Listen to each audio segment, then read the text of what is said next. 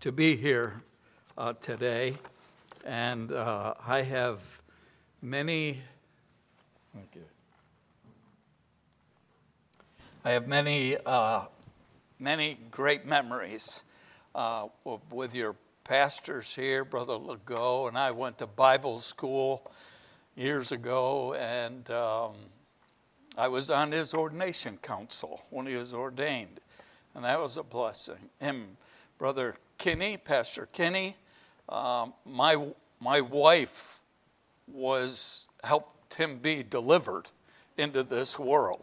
All right, and she was there, and uh, his dad, Bill Kinney, was just a dear close friend of mine for many, many, many years. Not only that, but your grandpa and grandmother, Kinney, um, I knew them well. I was in church with them for many years, and uh, she, they both would grow roses. They just loved growing roses, and Mr. Kinney did small engine repair work, and he would fix and repair my mower for me under one condition. And that condition was I only use Mobil oil. He said, if, you, if I find out you use anything but Mobil oil, I will not work on your, your mower. And so um, that was it. So that was great. I have wonderful memories about both these families. I love them dearly. I thank the Lord for them. Um, if you would turn into your Bibles to Revelation chapter 1, you know, as a pastor, I pastored 29 years, the same church, the Hunters Creek Bible Baptist Church in Holland, New York. I've been in the ministry really for 38 years now.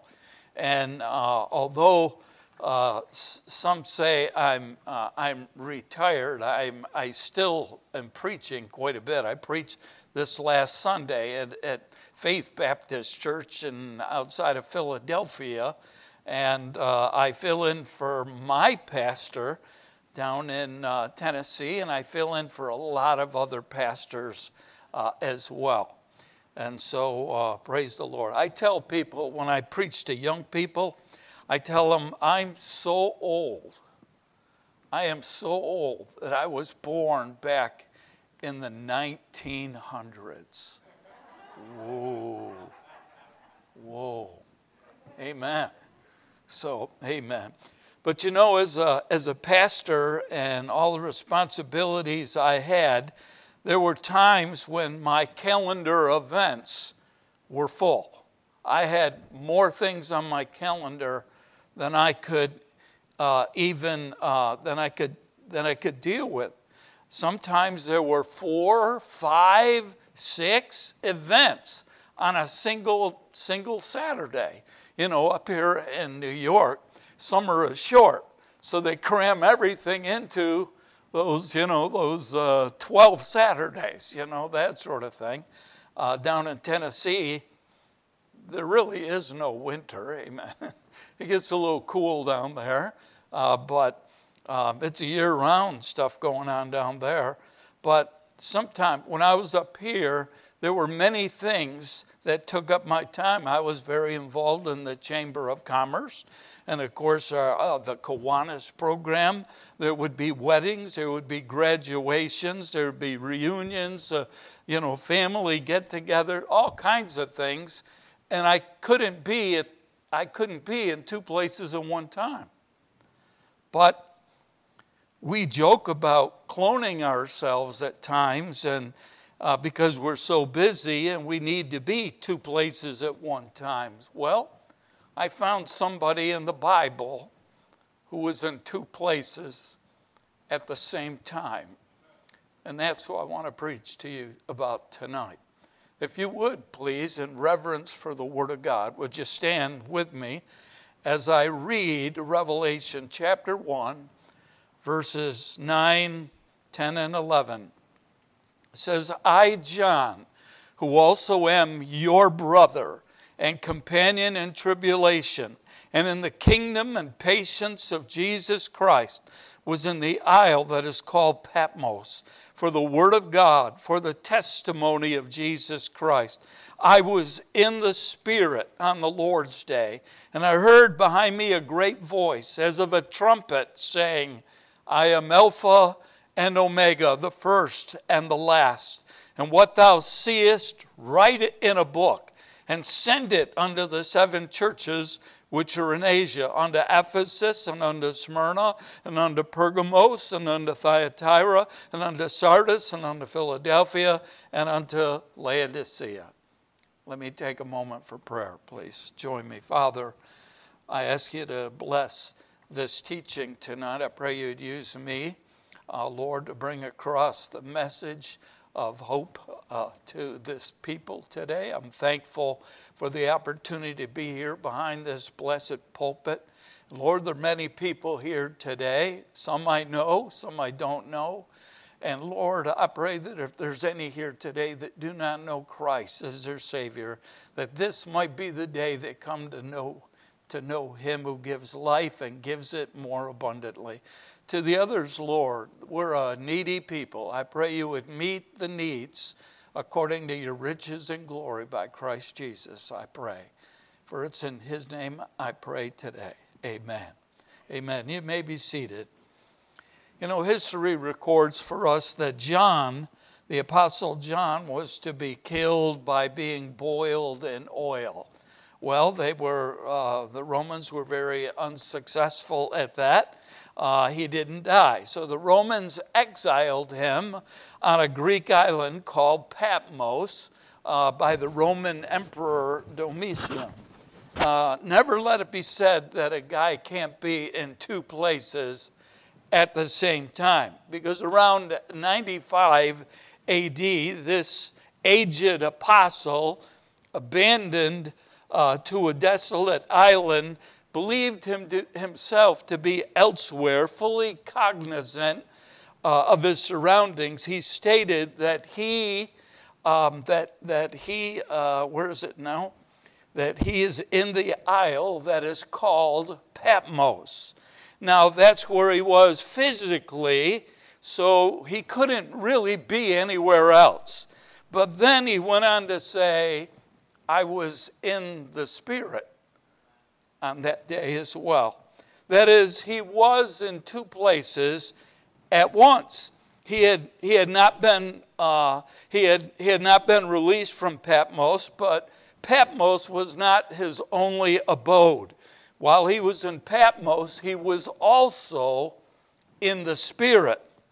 Two different places at the same time. At a time when he should have been enjoying his senior years, at a time when he should have been enjoying his retirement, he was in Patmos. In the senior years of his life, he should have been counseling and teaching and training and mentoring and discipling, you know, young preachers, but he was incarcerated in Patmos when he should have been honored as pastor emeritus by the churches he was exiled to the island of Patmos. Every individual has his or her own Patmos to deal with. Your Patmos might be in the form of a diseased, uh, aging uh, body, a broken body, maybe bound in a wheelchair, maybe bedridden, maybe it's financial hardships that you have to deal with that have befallen you. Patmos for you might be a wayward child, it might be a wayward grandchild, a dysfunctional family, the loss of a loved one, or literally locked up behind bars. Maybe you're in a spiritual desert. You know, maybe for young people, uh, having to follow all the rules and the regulations and the boundaries that place that are placed upon you by your elders or your parents and that you disagree with. That may be your patmos john does not minimize his patmos at all nor does he exaggerate it. He simply states that his lot and life at that time was to be in Patmos. And then he goes on to say, I was in the Spirit. Amen. And, the, and his entire outlook on life then changes. You see, that he knew that he was in the Spirit made it bearable for him to be in Patmos. If Patmos was harsh, the Spirit was ecstasy. if Patmos is his cross, the Spirit was his glory. If, you know, Patmos offered the condition, but the Spirit offered the position.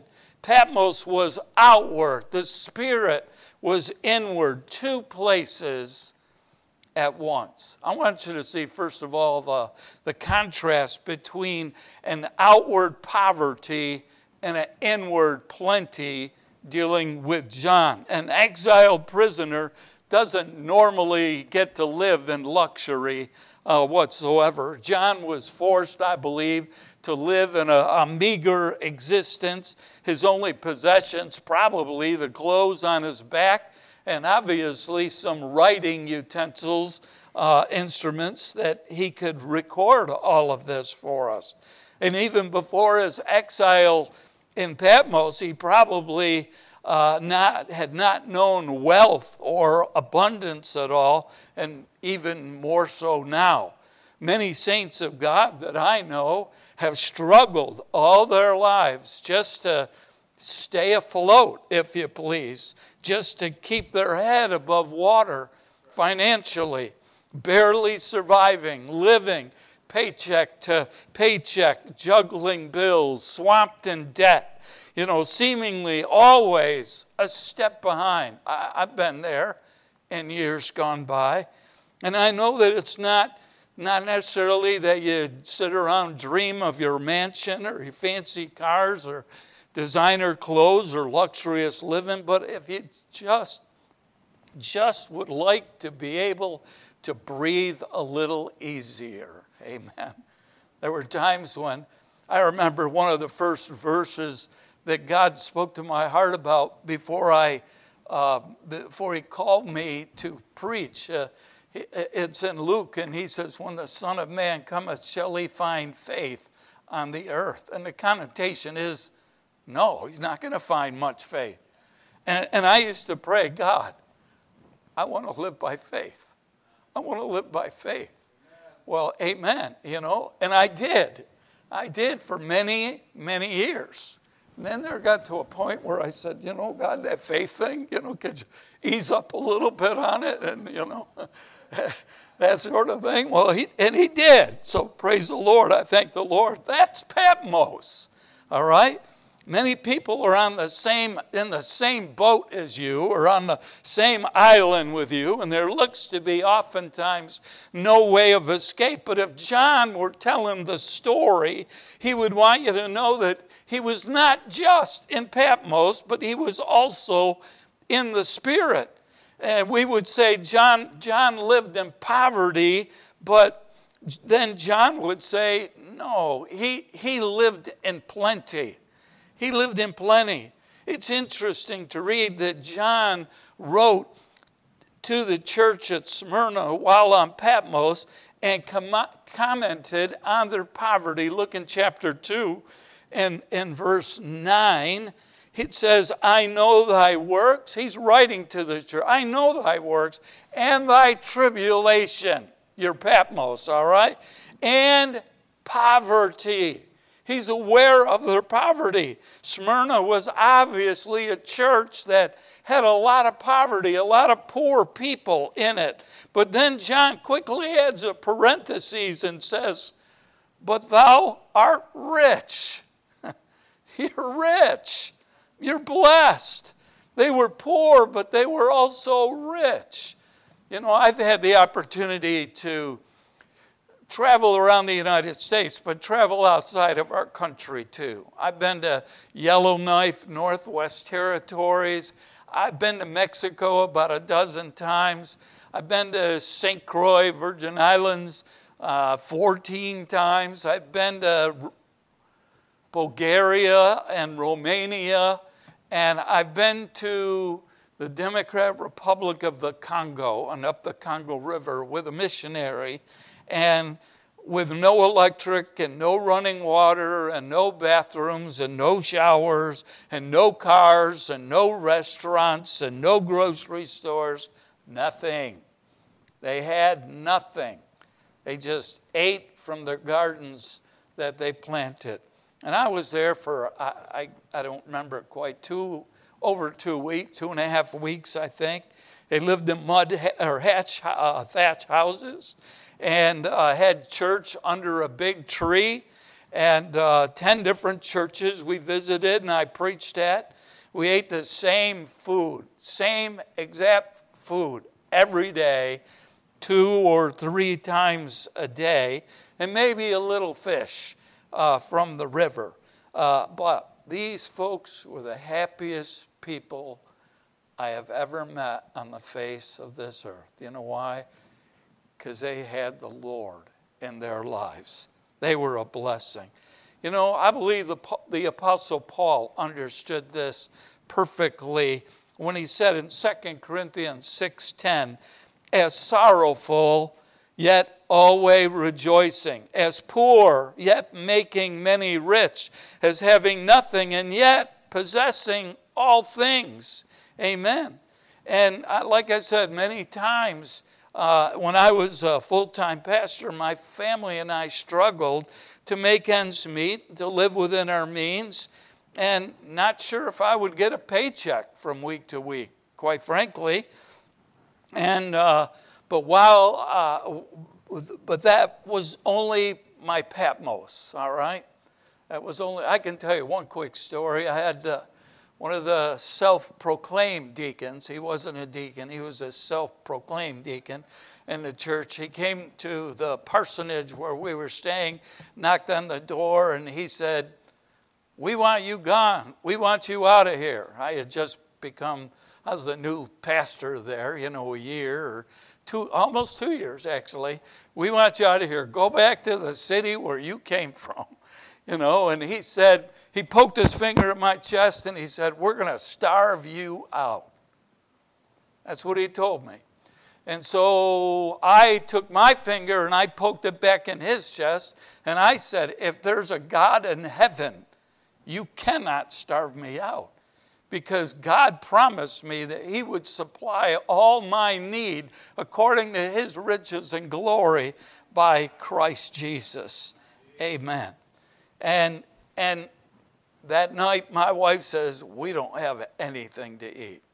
And I said, Just make something, just throw it together, soup, whatever, make something. And she goes, No, we don't even have, we have nothing in the house. And I said, Well, I guess we better pray. And so we prayed that night. And I prayed to my father who owns cattle on a thousand hills. And by the way, he owns the hills too. Amen. And I said, God, it's time to cash in a cow for me. Amen. For my family. And 20 minutes later, a knock at my door a lady's at my door I never saw or met before, and she says, Are you the new preacher in town? Well, I'd been there two years, but you know, if you aren't born and raised in that little town, then you're, uh, you know, you're new. I was there 20 years before they really accepted me as a Hollander, you know. So, uh, amen. And so uh, um, uh, she, she said, uh, she gave me her name. She says, We own the dairy farm up on Vermont Hill, not too, you know, a couple of miles from the church. And I said, Oh, okay. She said, We just got done butchering some cows and we don't have room enough in our freezer. I was wondering if you could use about 40 pounds of hamburger. I said, I said, Yes, ma'am. We would gladly take that off your hands. So it came in a, a big plastic bag, 40 pounds of hamburger, amen. And my wife and I went to the store and bought a loaf of bread or something, and we were, we were happy as can be, just blessed by the Lord. Amen. Praise the Lord. Listen, I, I'm, I'm rich. I was still rich. Man, I, I, I got a mansion waiting for me in heaven. Amen. You can come and visit me when you get there. I'll be at 777 Praise Hallelujah Boulevard. Amen. Our, listen, our fortune is greater than that of Fort Knox, and our worth is off the charts when it comes to God. We saw that we see the contrast between our out, outward poverty and an inward plenty. I want you also to see John's outward bondage and inward freedom. He said, I was in Patmos. And with that one sentence, we see a picture of confinement, of incarceration, of being restricted, being quarantined, that sort of thing. And then he says, I was in the Spirit. And with that phrase, we picture freedom is painted for all to see. Freedom. Amen. See, in Christ, ye shall know the truth, and the truth shall make you free. The Bible says, and if the Son of Man shall make you free, ye shall be free. And do you know what you're looking at? The original Free Willy. Amen. That's me. Amen. I, I went to Albany one time with our group, our church group, and other pastors, and and uh, I made an appointment to speak to our senator there, Senator Volker. And we, and we made an appointment, so we showed up a few minutes early. And the secretary said, You'll have to wait a couple of minutes. There's a group in there, and they're about ready to come out. And I said, Okay. They came out. They came out and they had these big buttons Free Willie, free the whales. You know, that, that's what they were so concerned about and, and the lady come out. I saw that button, and I went, "What?" He goes, well, "You know, like, what's your problem?" And I'm like, "I'm the original Free willie. Amen." And because Jesus saved me, Amen. And she, they couldn't get out of there fast enough. Then we got in, Amen. So, Amen. Outward bondage, but an inward freedom. John found freedom and he found an escape from his outward confinement through the Spirit of God. It was while the Apostle Paul was in prison that Paul wrote the wonderful epistles that we read of Colossus and Philippi and Ephesus. And, he was in prison when he wrote those books. And yet, when we read those books, you'll not find words of a confined soul whatsoever, because these are the writings of a man who enjoyed his freedom and liberty that he had in Jesus Christ. They, they took him, they took Paul from society and shut him down and put him in, in those prisons and, and, and those prison walls around him. You know what he did? He found a way to be in the Spirit. And he wrote a being in heavenly places in Christ Jesus. Wow. Wow. Wasn't it? Can you imagine seated in a Roman dungeon with the Apostle Paul and yet seated in heavenly places in Christ? Hallelujah. How can you be seated in heavenly places in Christ when you're sitting in a cold, damp cobblestone floor with iron bars around you. Paul did. Paul did. Him and Silas, they sang at midnight. They had the glory of the Lord on them. Wasn't it the Apostle Paul who said, I knew a man in Christ above 14 years ago, whether in the body I cannot tell, whether out of the body I cannot tell, God knoweth. Such an one was caught up to the third heaven.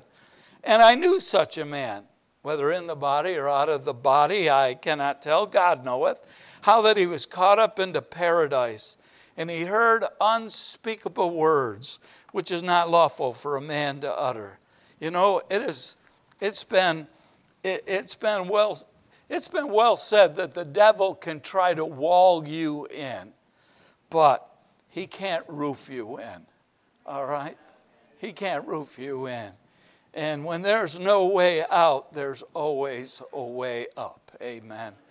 And so uh, we saw a contrast, not just between John's poverty, uh, uh, uh, outward poverty and inward plenty, and not just his outward bondage and inward freedom, but also a contrast between an outward storm and an inward calm. Surrounding John's island, there was this raging sea, the Aegean Sea. I, when I think about that, when I read that, it, rem, it reminds me, of the picture that I conjure up in my mind is Alcatraz, all right, which is a, a prison island in San Francisco Bay and not in use today, I don't believe. So, uh, but that's what I think of. And, and I, look at me over in Revelation 21, just for a moment here, to Revelation 21. When John wrote of the New Jerusalem, he wrote this in Revelation 21, verse 1 I saw, And I saw a new heaven and a new earth, for the first heaven and the first earth were passed away, and there was no more sea. I think John's saying, I don't have to put up with that anymore. When I get to heaven, there's no more sea. I don't have to deal with that anymore. You know, some of you I know, I, you would love to live on the ocean, you know, and, you know, and see the waves come slowly in. But he's on this island. I think the waves are just crashing on the rocks and the boulders. That's how I picture it. And he's talking about the new heaven and new earth, and he says, There's not going to be any more sea that I have to deal with. Amen. And he says, I, John, saw the holy city, New Jerusalem, coming down from God out of heaven, prepared as a bride adorned for her husband. You see, John, uh, to John, that Sea, I believe, represented some of those conditions of, of surges and rushes and swells and you know that sends one wave after another um, come crashing down on anything and everything in its way.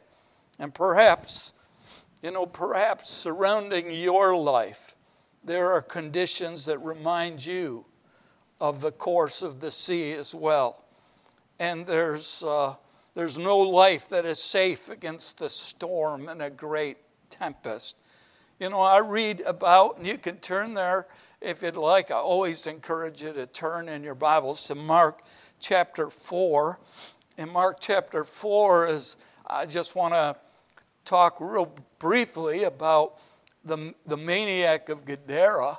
In Mark, he's in Mark chapter 5, and we'll look at that. But in Mark chapter 4, in verse 37, the disciples are all in a boat, and the Lord is asleep in the boat, and there's a great storm of wind, and the waves beat into the ship so that it was now fall. I mean, this ship's about ready to sink. And then in verse 9, Jesus, they wake him up and he arose and rebuked the wind and said unto the sea, Peace, be still. And the wind ceased. And there was a great calm. And then the next, the next few verses, Mark 5, look at verse 2. When, when he was come out of the ship, when the Lord was come out, immediately there met him out of the tombs a man with an unclean spirit. I get the picture, I picture him running down to the beachfront. I'm going to go see this guy. I need to talk to this guy. And who, it says, this man with an unclean spirit who had his dwelling among the tombs, and no man could bind him, no, not with chains, because he had been often bound with fetters and chains, and the chains had been plucked asunder by him, and the fetters broken in pieces. Neither could any man tame him. I mean, he is one troubled individual. And I think what he saw was this storm on the sea and the ship about ready to sink. And Jesus gets up and just, it's everything's calm, it's peaceful. And I think this maniac is saying if he can do that, he can calm the tempest, the storm that's in me. It's in my heart. And, and really, that's what happens. Because in verse 15, they come to Jesus, the town comes to Jesus, they see him, They see him that was possessed with the devil and had the legion sitting and clothed and in his right mind. And they were afraid. Outward storm, inward peace, inward calm. It seems that some people in life do get a smooth passage across the ocean of circumstances. Some people seem to have the favorable winds and smooth sailing. But I fear there is appointed for many of us a storm. And someone has wisely said we're either, we're either heading into a storm, we're in the midst of a storm, or we're coming out of a storm. And for most of us, that's the case. There will be darkened days and skies above us trials and tempestuous seas around us, thunderclaps within us. Amen. Some, even in this church right now, I'm certain, may be going through a rough passage right now. That's Patmos. That's your Patmos. But that is not all of the story. All right? I like what the prophet Isaiah said in Isaiah 26 verse 3 and 4, he gives us some very encouraging words. Boy, do I love this for these verses. I love the word of God. It says, Thou wilt keep him in perfect peace, whose mind has stayed on thee, because he trusteth in thee. Trust ye in the Lord forever, for in the Lord Jehovah is everlasting strength. Amen. He says, Thou wilt keep him in perfect peace. Not those whose circumstances are easy, not those whose road is smooth and plain, not those whose situation is always favorable. No, thou wilt keep him in perfect peace whose mind is stayed on thee. Amen. And that is the way of the Spirit of God. And now I want you to see another contrast as well. It's between an outward solitude and an inward company, if you please. You see, the Apostle John had walked with Jesus Christ, and he had, he had held such close companionships with the men like Peter and James. Peter, James, and John, the fabulous three, all right? I mean, the inner circle if you please. He, John was in the ministry. He was loved by the saints in Asia Minor, and he had enjoyed the sweet fellowship of all of the apostles. But now his friends, the other apostles, they're all gone. They're dead. They're, they're with the Lord already. He was taken from that sweet fellowship and he thrust into a, a hostile place of unfriendly company and uncomfortable conditions. You know what John was? He was lonely. And you would be too. When the Lord's day came around, don't you know, he missed the times that he had walked and talked and slept and ate with Jesus and the other disciples and continuing steadfastly in you know the apostles doctrine and fellowship and in breaking of bread and prayers. He missed the sweet communion with the saints of god. He longed i'm sure to hear the voices of the saints of god in song as they worshiped the lord together. He desired more than anything eh, to once again i believe see their smiling faces and enjoy their laughter together and he's lonely. But then John hears a distinctive note.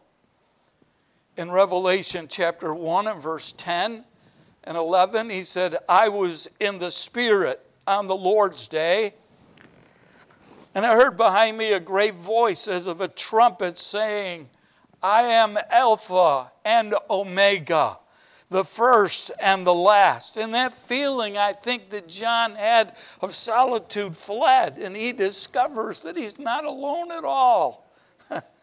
Oh, he's surrounded by men, maybe of the lowest sorts, but that's his Patmos. But also now he's in the presence of Jesus. He is in the Spirit of God. You may be thinking that you know what it's like.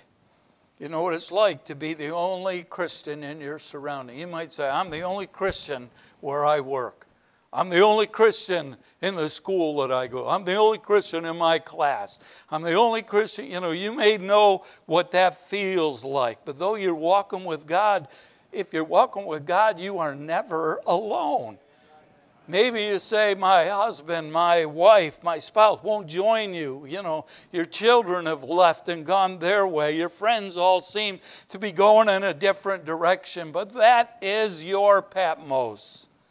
And if you know Jesus Christ as your Savior, you have sweet company and you have the fellowship of the Holy Spirit of God in your life. And if it was this Spirit that Jesus had in mind when he said, I will never leave thee nor forsake thee. John chapter 14 and verse 25, Jesus said, These things have I spoken unto you, being yet present with you. But the Comforter, which is the Holy Ghost, whom the Father will send in my name, he will teach you all things and bring all things to your remembrance whatsoever I have said unto you.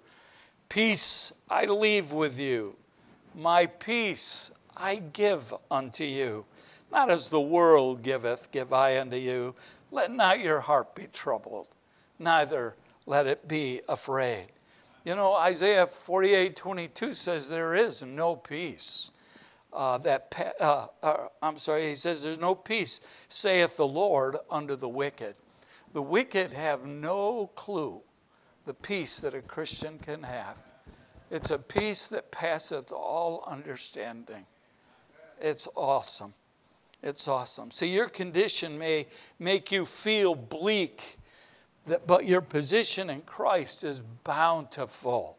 You may be standing in prison. You may be restricted from travel or lying in a hospital bed, but you're seated in heavenly places in Christ. And you possess that peace that passeth all understanding. If you know the Lord today, you may be in rags. You might be in financial bankruptcy, but you're rich really beyond compare. You may think that you're dirt. You may think that you're worthless and that you're not even worthy to be in this church and sit in this church. But God says, You are the righteousness of God in Jesus Christ. He died for you and He loves you. You might feel like you don't have a friend in the world. But you have a friend that sticketh closer than a brother, who says, I'm with you always, even unto the end of the world. Amen. John the Apostle said, I was in Patmos and I was in the Spirit. Christians, we have a unique ability to be in two places at the same time. Romans chapter 8, verse 5 says, they that are in the flesh do mind the things of the flesh, but they that are after the Spirit, the things of the Spirit. For to be carnally minded is death, but to be spiritually minded is life and peace. We saw the contrast between an outward poverty and an inward plenty, an outward bondage and an inward freedom, an outward storm and an inward calm, an outward solitude and an inward company. Can I encourage you? Get in this book. Get to know the God of the Bible in a more personal, intimate way. Get to know the author of this book. You know, when I was a kid, I made it, graduated from high school by the skin of my teeth. Hardly read a book in my life. I was not a good reader. But after I got saved, uh, I, can I, I got a Bible and I started reading it. And because I wanted to know the things of God. And I started reading it and I, I, I devoured it. I would read 10, 20, 30 chapters a night. I couldn't get enough of it. I fell in love with reading. I fell in love with the Bible, and I fell in love with the author of this book. It was a win win win. And I even fell in love with a woman who gave me the Bible. Amen. So it was a win win win win situation for me. Amen. Praise the Lord. Let's stand, shall we, for prayer today. I'm, Pastor Kenny. I pray that you would get to know the God of the Bible and get into the Spirit. You may be lost here tonight and can't find, uh, you know, cannot be in the Spirit. You, you, unless you're saved and born again, you can't have that peace that passeth all understanding unless you've been born again by the Spirit of God. Only a Christian can be in two places at the same time. Let me pray, shall we? Father, I pray you would bless these people and this congregation and this message to their hearts and to their minds. Lord, I pray. And help us to see a little more clearly and understand a little more clearly what John went through when he wrote that book of Revelation. Thank you for those wonderful words. Thank you for this book, an awe inspiring Bible which changes our lives for the better, I pray. Father, if there's any here that are stuck in Patmos and can't get out, God, help them to see that they can be in the Spirit as well, I pray, by putting their faith and trust in you and casting all their care upon you, for you care for them. Bless the invitation time as only you can and will. I pray in Jesus' name. Amen.